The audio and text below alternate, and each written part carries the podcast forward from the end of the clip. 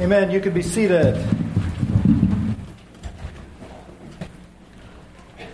It is really great to see you all here today. We're starting a new series today, and I got to say, I'm, I'm very excited about it. Um, the new series is, as you've seen, What's the Big Deal About Church? There's actually a lot of people, maybe many of you here, that have that same question What's the big deal about church? Well, I have to say, I love, I love the church. In fact, I love our church. In fact, I love it so much that before it even became a church. Before we were even anybody, knowing what God was going to do, knowing the kind of place it was going to be, that, that we would be a family that would love each other, we got, we were able to secure the website, the URL, I love our church.com. Now, we don't do a lot of liturgy here, but we're going to practice one. Whenever you hear me say, I love our church, I want you to say dot .com. Ready? Ready? See, See, don't ever say we don't do that stuff here. So you ready? I love our church. Now, see, you are able now to share our website with people because you know what it is, and that's where they can find the sermons to listen to online. They can see what's happening here. They can go back and look at stuff and see history and find out all about us. It's a good thing. Church is a good thing. I don't know what comes to your mind when I say the word church. Because my guess is, in a crowd this big, there's a whole bunch of different things that come to mind when I say the word church. Because I don't know your background. I don't know if you've been hurt by the church or, or, or, or burned by the church or people into church. I know what that is to be hurt by the church, to be burned by the church. Maybe some of you do too. I don't know. Maybe some of you have been hurt or burned by me. Maybe I said something that offended you. If I didn't, stick around it probably will. but I don't know what you think of when you hear the word church. Maybe, maybe you don't know yet.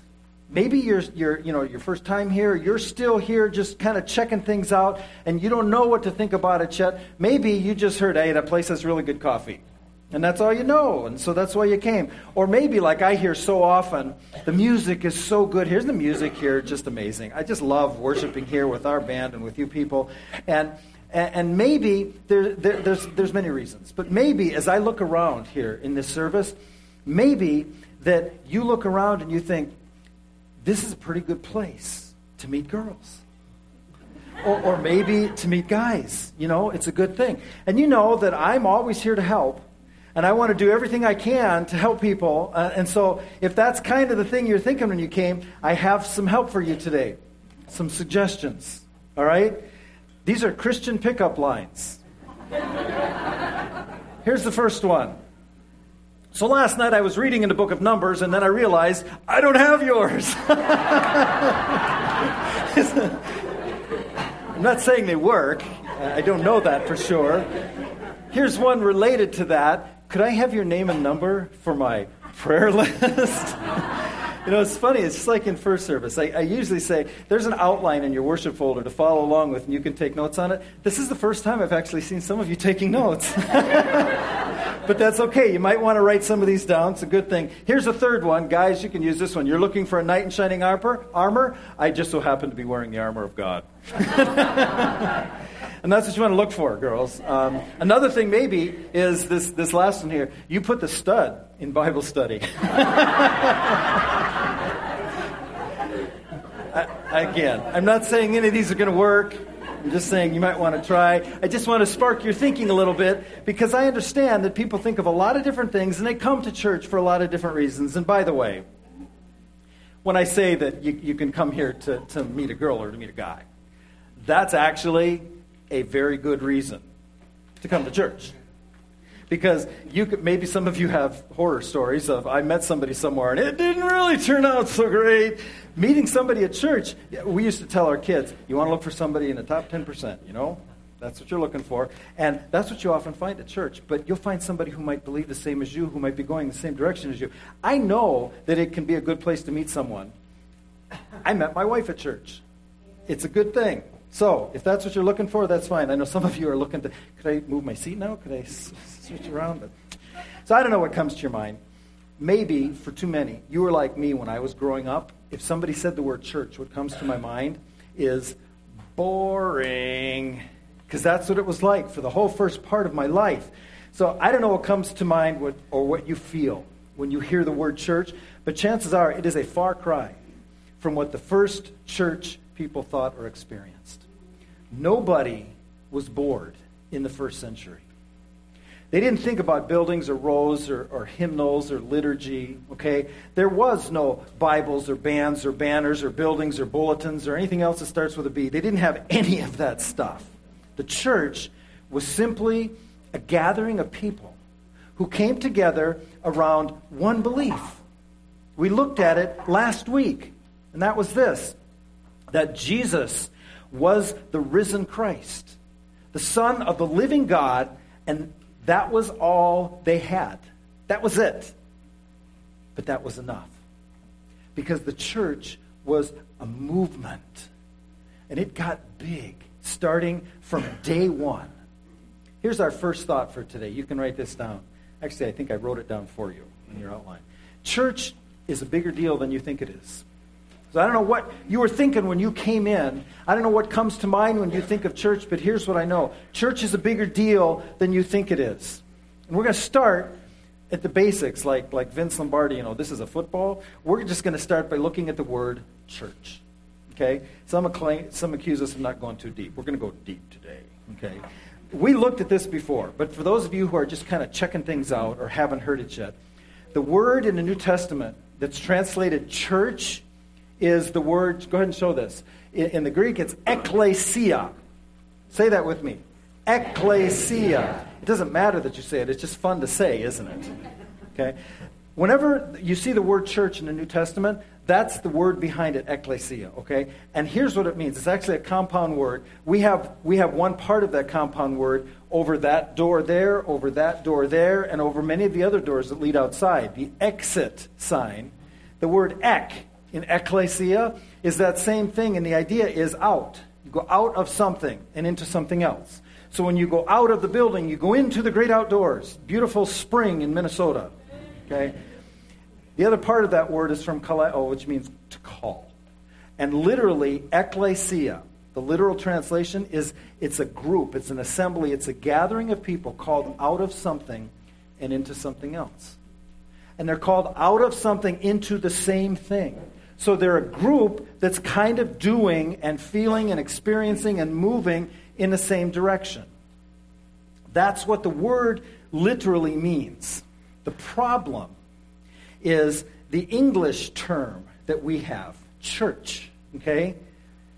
That comes from an entirely different Greek word. Entirely different. And the meaning of it is of the Lord.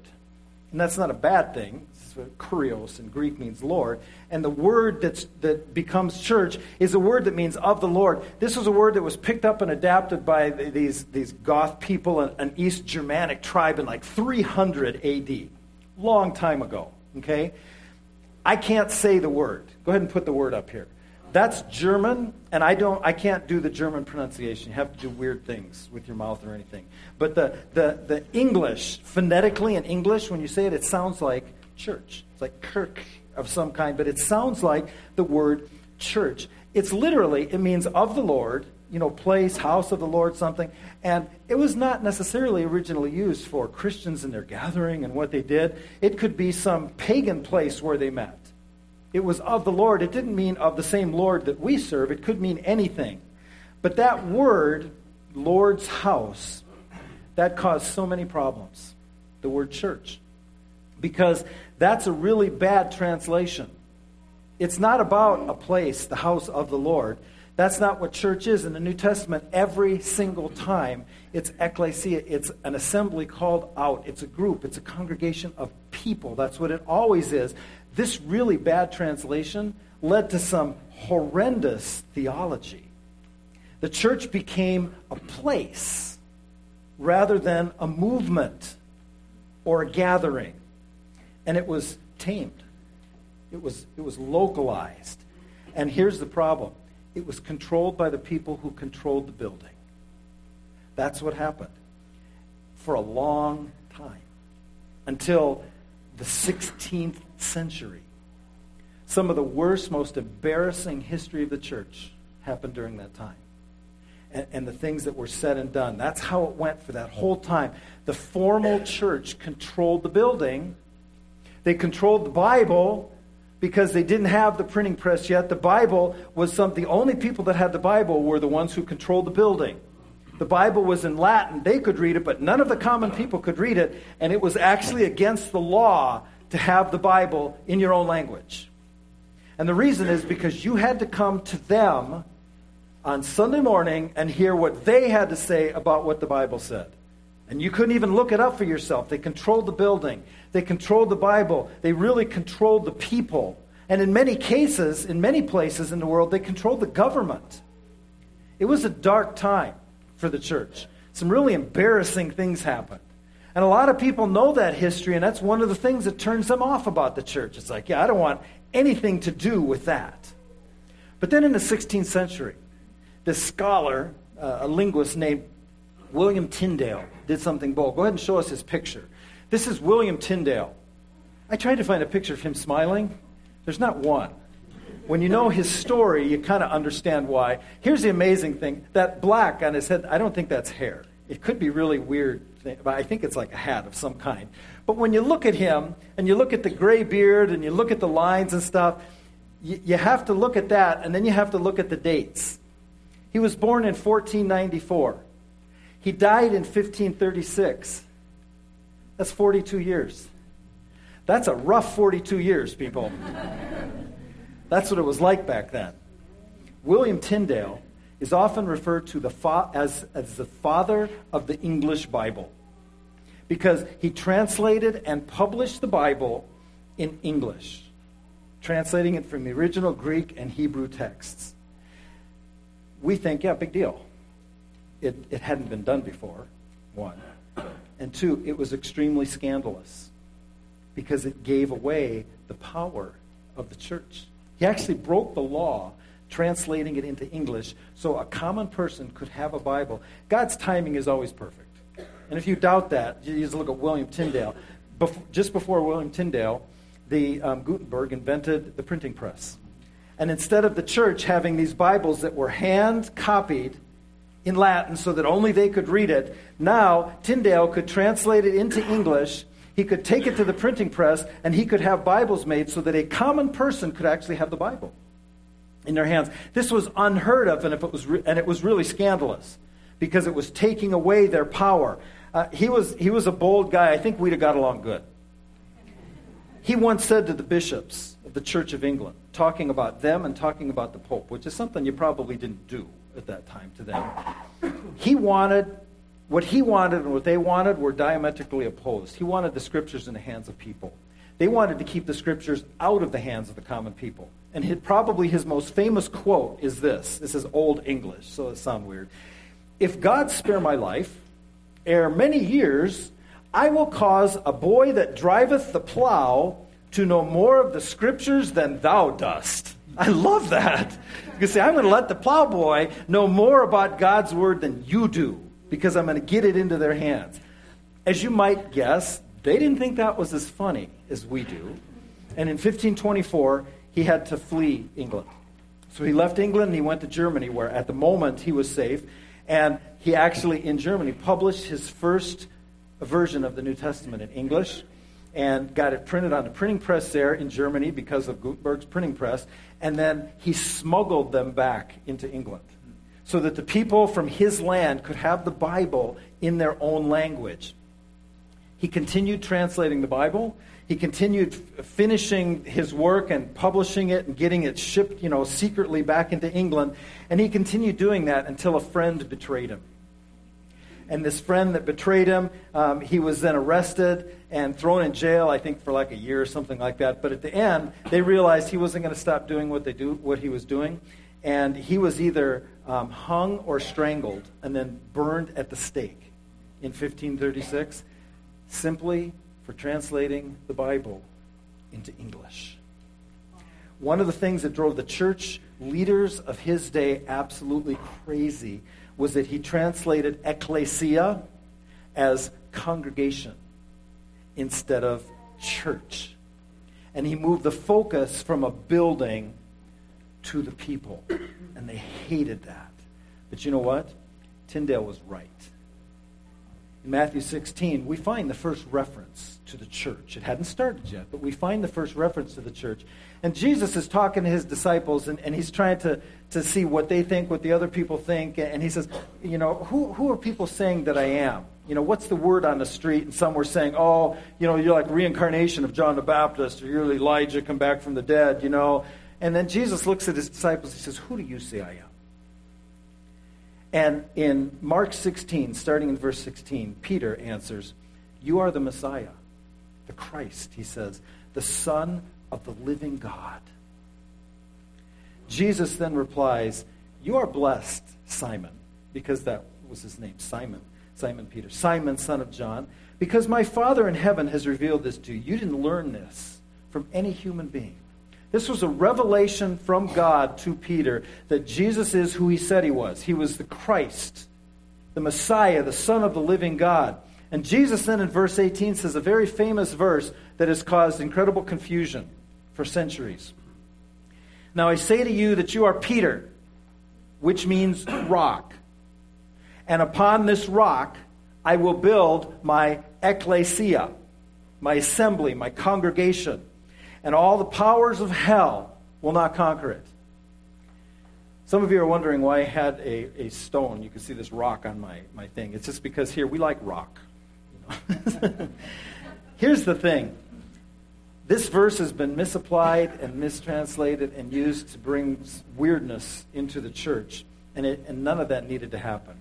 Because here's what Jesus said he said, Peter said, You're the Christ, the Son of the living God. And Jesus said, That you didn't think of that on your own. Nobody told you that. God told you that. That's a revelation from God.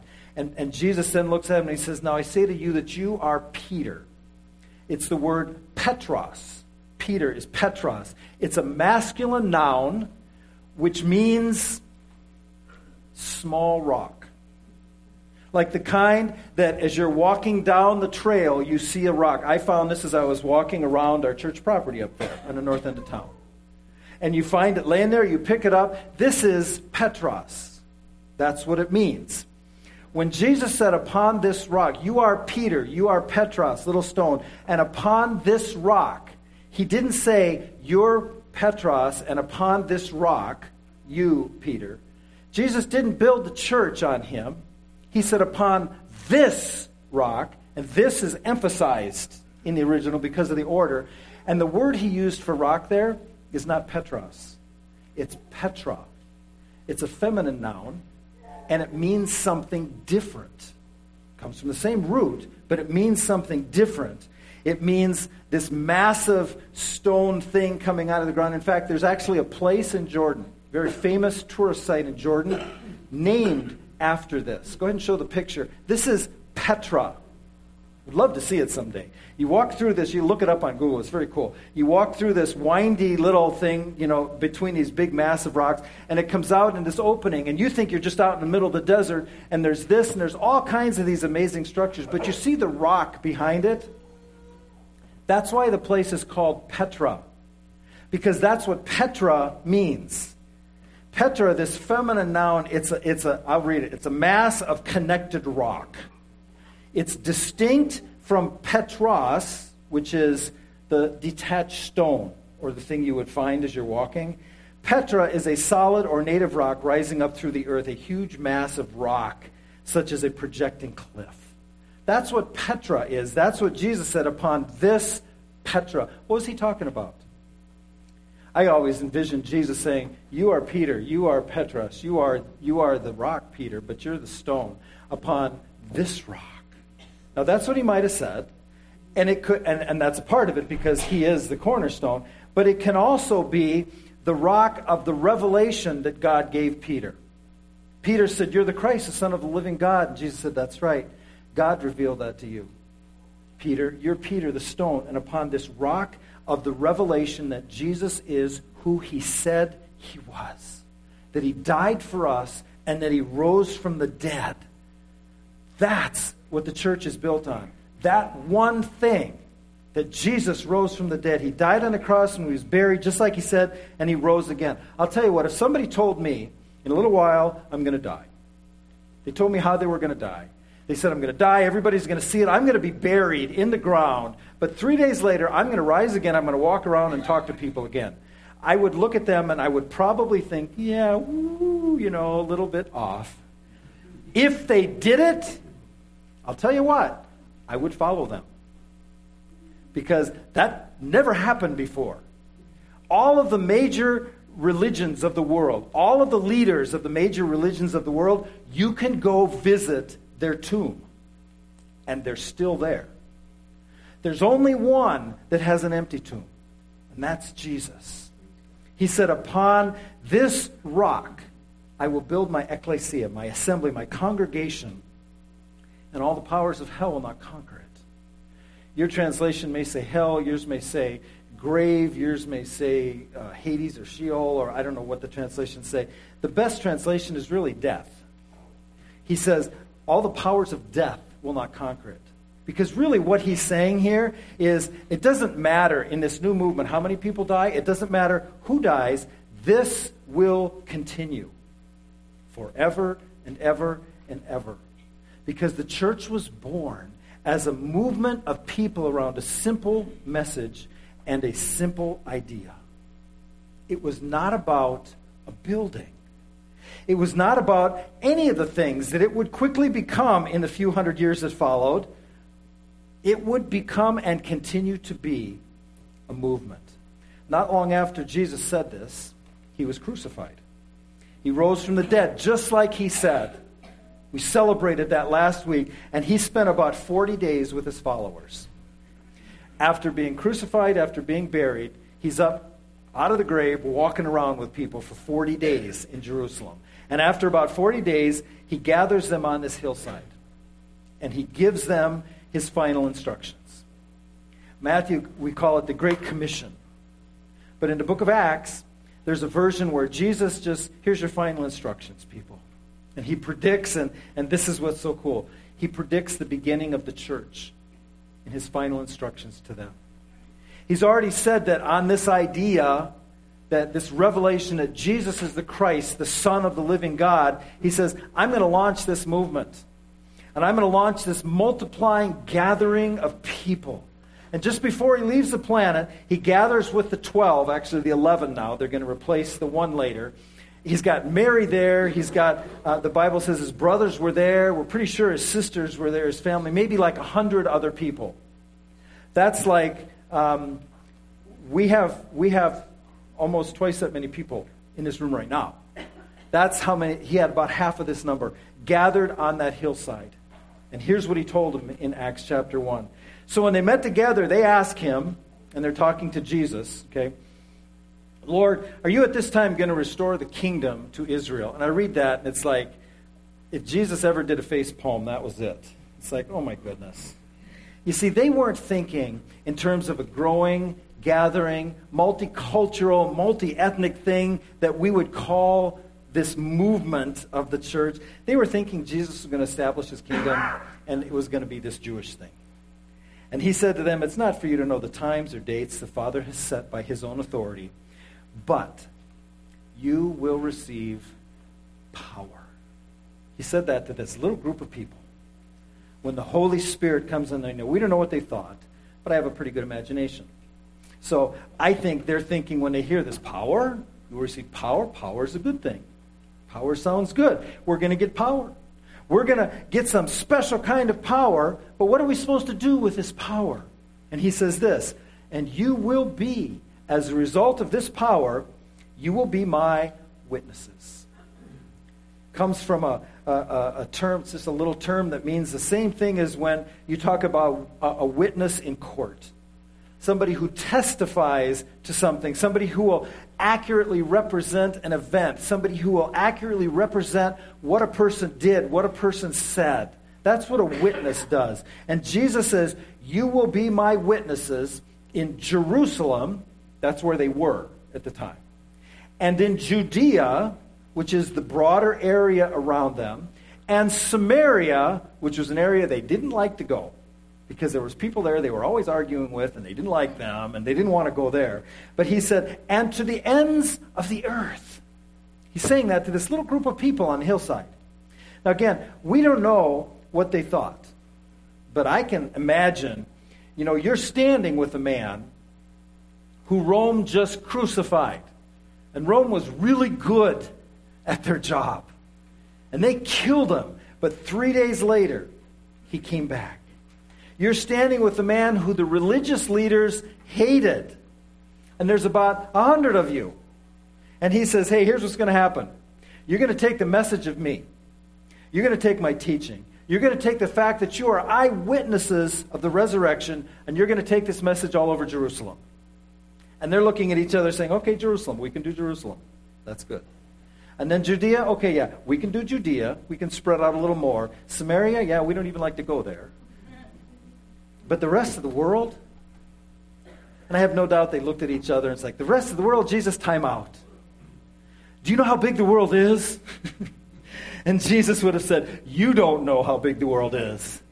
All you see is the Roman world. You think that's all there is. But this message, this movement, this gathering, this momentum that we are going to create is going to touch every single part of the world. And do you realize that's exactly what has happened? This is one of the most significant prophecies to me in the entire Bible. You know why? Because in some way, we are a fulfillment of that. Of those words that Jesus said. We're part of that. And then Jesus departed, ascended, floated up to heaven. Remember, the angel said, in the same way you saw him go, he's coming back. So you have a job to do until he comes back. So be ready and be working. And this little group of 100 to 120 people went back to Jerusalem to wait. He didn't tell them wait X number of days, weeks, months, years. He just said wait. They went back to Jerusalem. They met together. They began to pray together a lot. Luke, in the Bible, who researched all this, tells us it was the apostles, it was some women, including Mary, the brothers of Jesus. And on the day of Pentecost, what Pentecost is, Pentecost means 50. And what they did, there was this, this feast, had Passover, which a bunch of people would come for. But then they had this feast of Pentecost.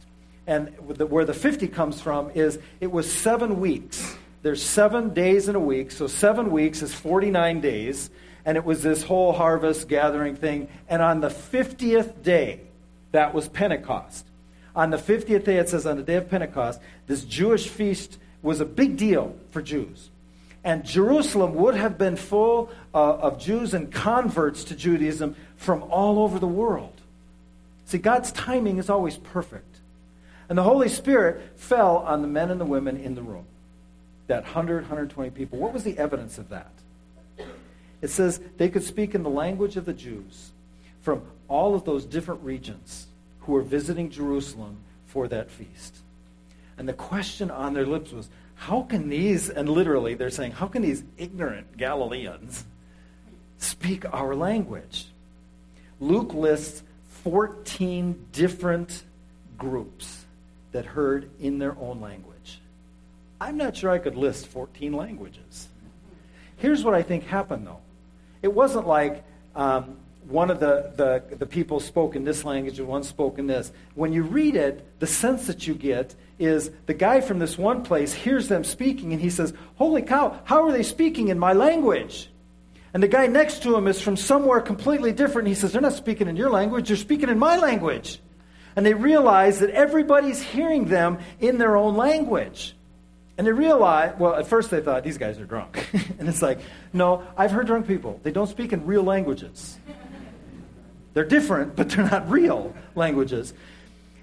And here's what's so important about this this was not a Jewish movement or message. From the very first day, Jesus was right. It's for the entire world. Everybody there could hear it in their own language. And they see that. These people there for the feast see that and they say, What does this mean? So Peter, Peter gets up and preached the first sermon in the history of the church. And here's why this is so important. This is the same Peter that 50 days earlier, 53 days earlier, had denied Jesus. Three times the night he went to trial.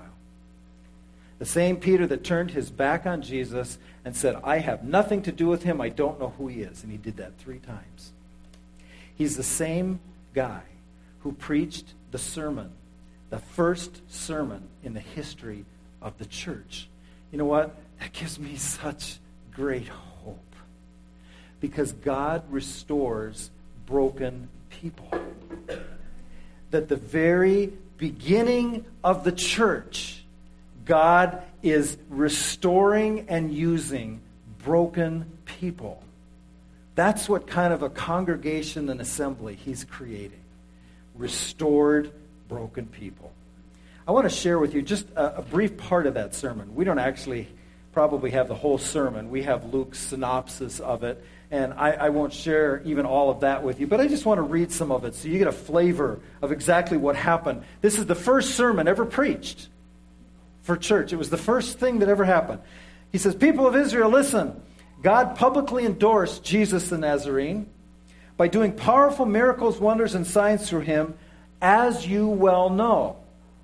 When he says that, these are people who had watched him do the miracles heal the people, heal the blind, heal, heal the deaf, feed the 5,000, feed the 4,000. They had watched him do these things. He said, You know that. But God knew what would happen, and his prearranged plan was carried out when Jesus was betrayed. With the help of lawless Gentiles, you nailed him to a cross and killed him. They knew that. 50 days, 53 days earlier, they had seen it happen. Verse 24 But God released him from the horrors of death and raised him back to life. I love how he says this for death could not keep him in its grip. God, it says in verse 32, Peter says, God raised Jesus from the dead. And we're all witnesses of this. Now he is exalted to the place of highest honor in heaven at God's right hand, and the Father, as he had promised, gave him the Holy Spirit to pour out upon us, just as you see and hear today. And they couldn't deny it. They had seen it, they had heard it. Peter says, So let everyone in Israel know for certain that God has made this Jesus, whom you crucified, to be both Lord and Messiah.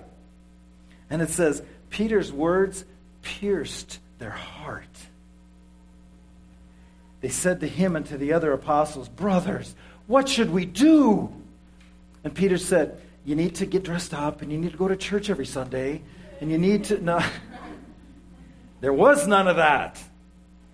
Peter replied, Each of you must repent of your sins, turn to God, be baptized in the name of Jesus Christ. You know, you've turned to God, you've believed, you've received, turn to God, baptized in the name of Jesus for the forgiveness of your sins. That's been misunderstood a lot because people think, well, you have to be baptized for the forgiveness of your sins. Think about this for a minute. This is, this is um, honesty time.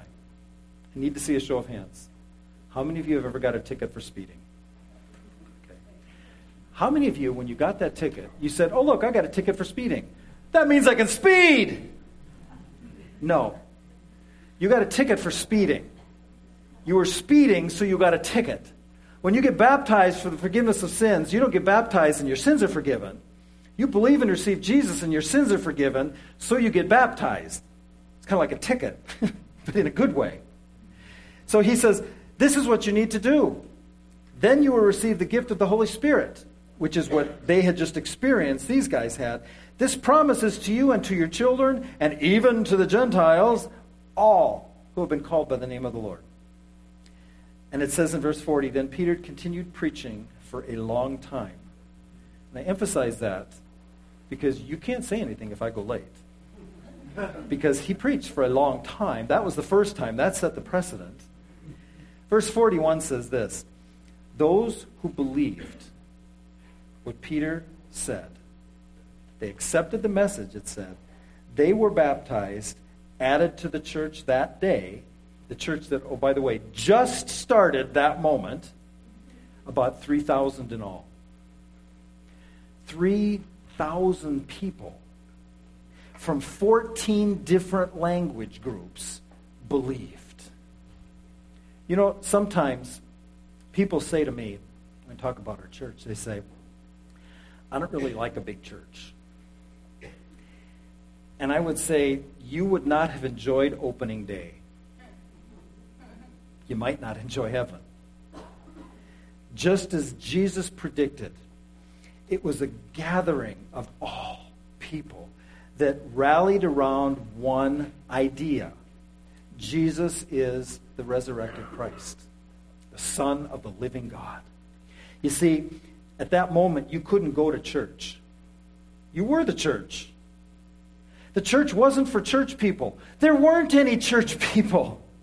The church wasn't about a location. They didn't have a location. The church wasn't about style or about liturgy or about ritual. There wasn't any of that. The mission of the church was to do one thing create followers of Jesus Christ.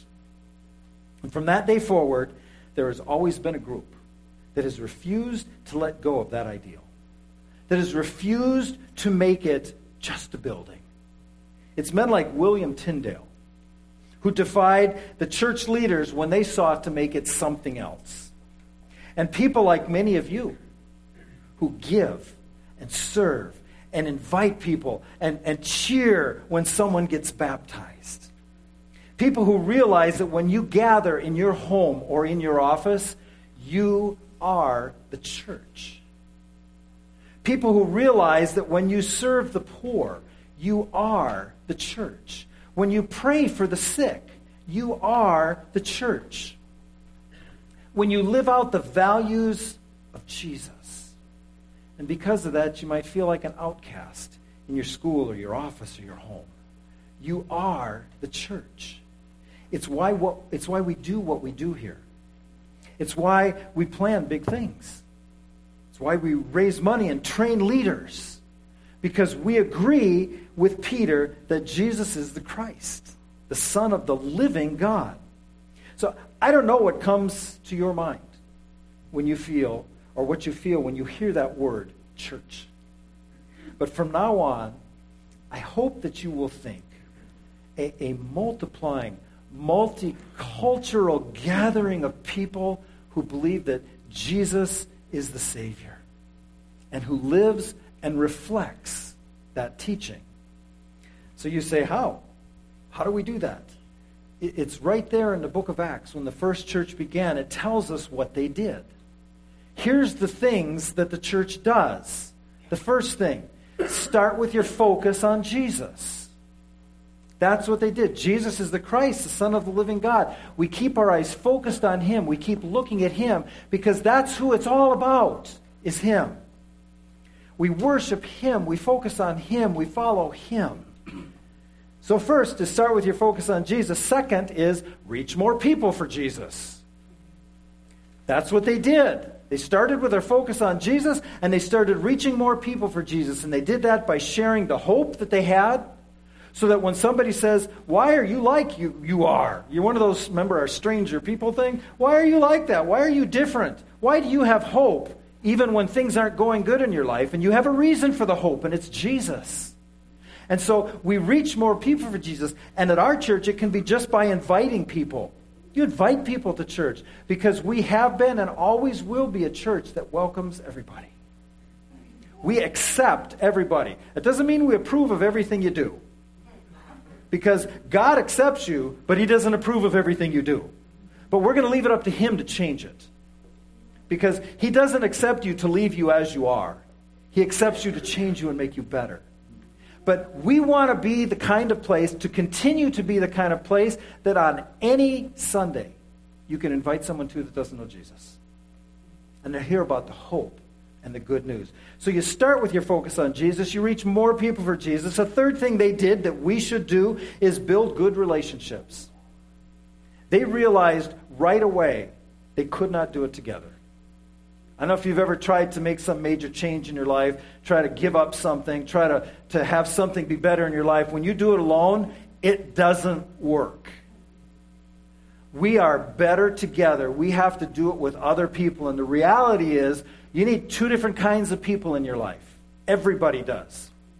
You need somebody in your life that's further along than you, that's helping you up, that's keeping you on the straight and narrow that's, that's encouraging you, that's pointing out things that you need to point out in your life, that's encouraging you and helping you. But you also need people in your life who you are doing that to, who you're helping, who you're holding accountable, who you are encouraging. That's what they did in the church from day one. They realized we can't do this alone. We're better together. So you start with your focus on Jesus, you reach more people for Jesus, you build good relationships, and the fourth thing is you grow stronger in your faith. And, and they literally, they met every day, the first church. They met in the temple courts. They were too big to fit in any one. I mean, there was no room there that held 3,000 people, and that was just on day one. It said after that, God added to the church daily people who were being saved. So that the first church was multi site. They met in all of these different locations on the Lord's Day on Sunday, but they met in smaller groups from house to house every day. And they did that because they wanted to grow in their faith. None of them have ever heard this before. And they were being taught and they were growing. And so that's what we do. Start with your focus on Jesus reach more people for Jesus, build good relationships, grow stronger in your faith. In your faith. And as use what, and the fifth one is use what you have and are to serve others. That's what they did. You can read the story in Acts. That's what they did. The church began as a movement. I had a wise person once tell me, movements move. That's why they're called that. The church is not a building, it's a movement and it's still moving. And by God's grace, we will be a part of that movement. Church, for this generation, for this community that reaches people with the good news. So we're going to pick up the story of the church next week. You have to come back next week. And thanks to William Tyndale, you can read ahead. Because if it wasn't for him, we couldn't. So I'd like you to bow your heads, close your eyes as we pray. Father, we, we, we think of the fact that when that first church started, it was uh, people from all over, from all backgrounds. That it was never about a building, that it was about a movement focused on the fact that Jesus is the Christ, the Son of the living God.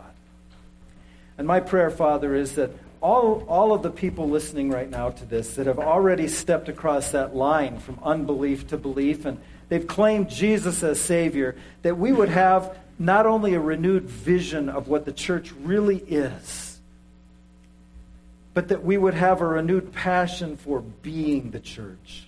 That it wouldn't be about going to church, that it would be about being the church.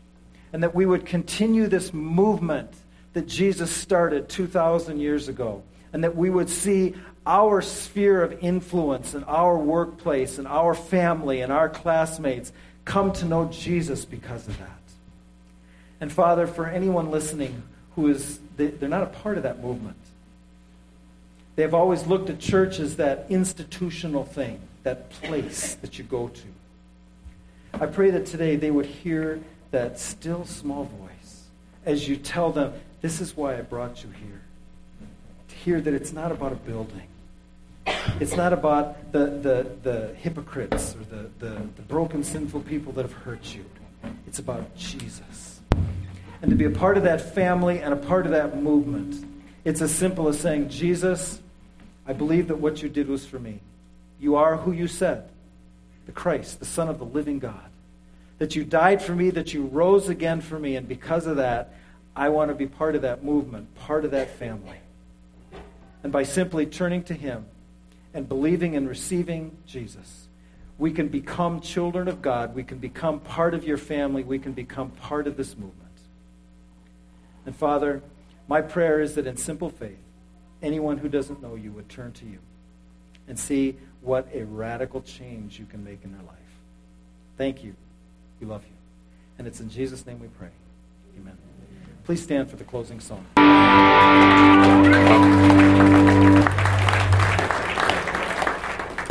And that's what we want you doing, running into that marvelous light.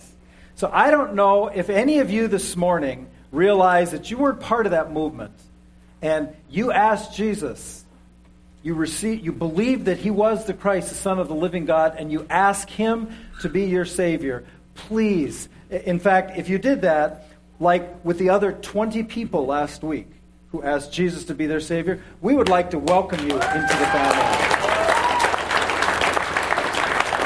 And please don't keep it to yourself.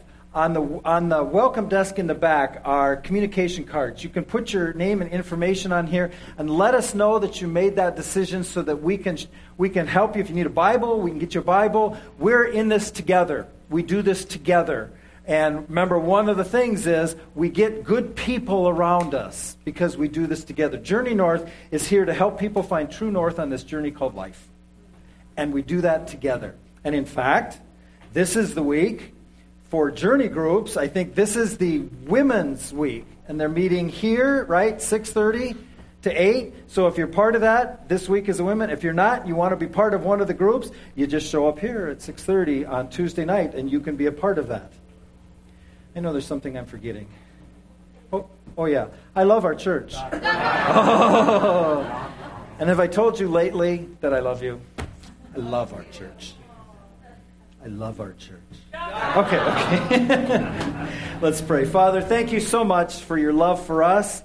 Thank you for demonstrating that love by coming and living for us, dying for us. But we are so grateful that you rose again, demonstrating everything that you said was true. We believe you are the Christ, the Son of the living God. And based on that, we want to be a part of this movement that changes the world for Jesus. Thank you. We love you. And it's in your Son, Jesus' name, we pray. Amen.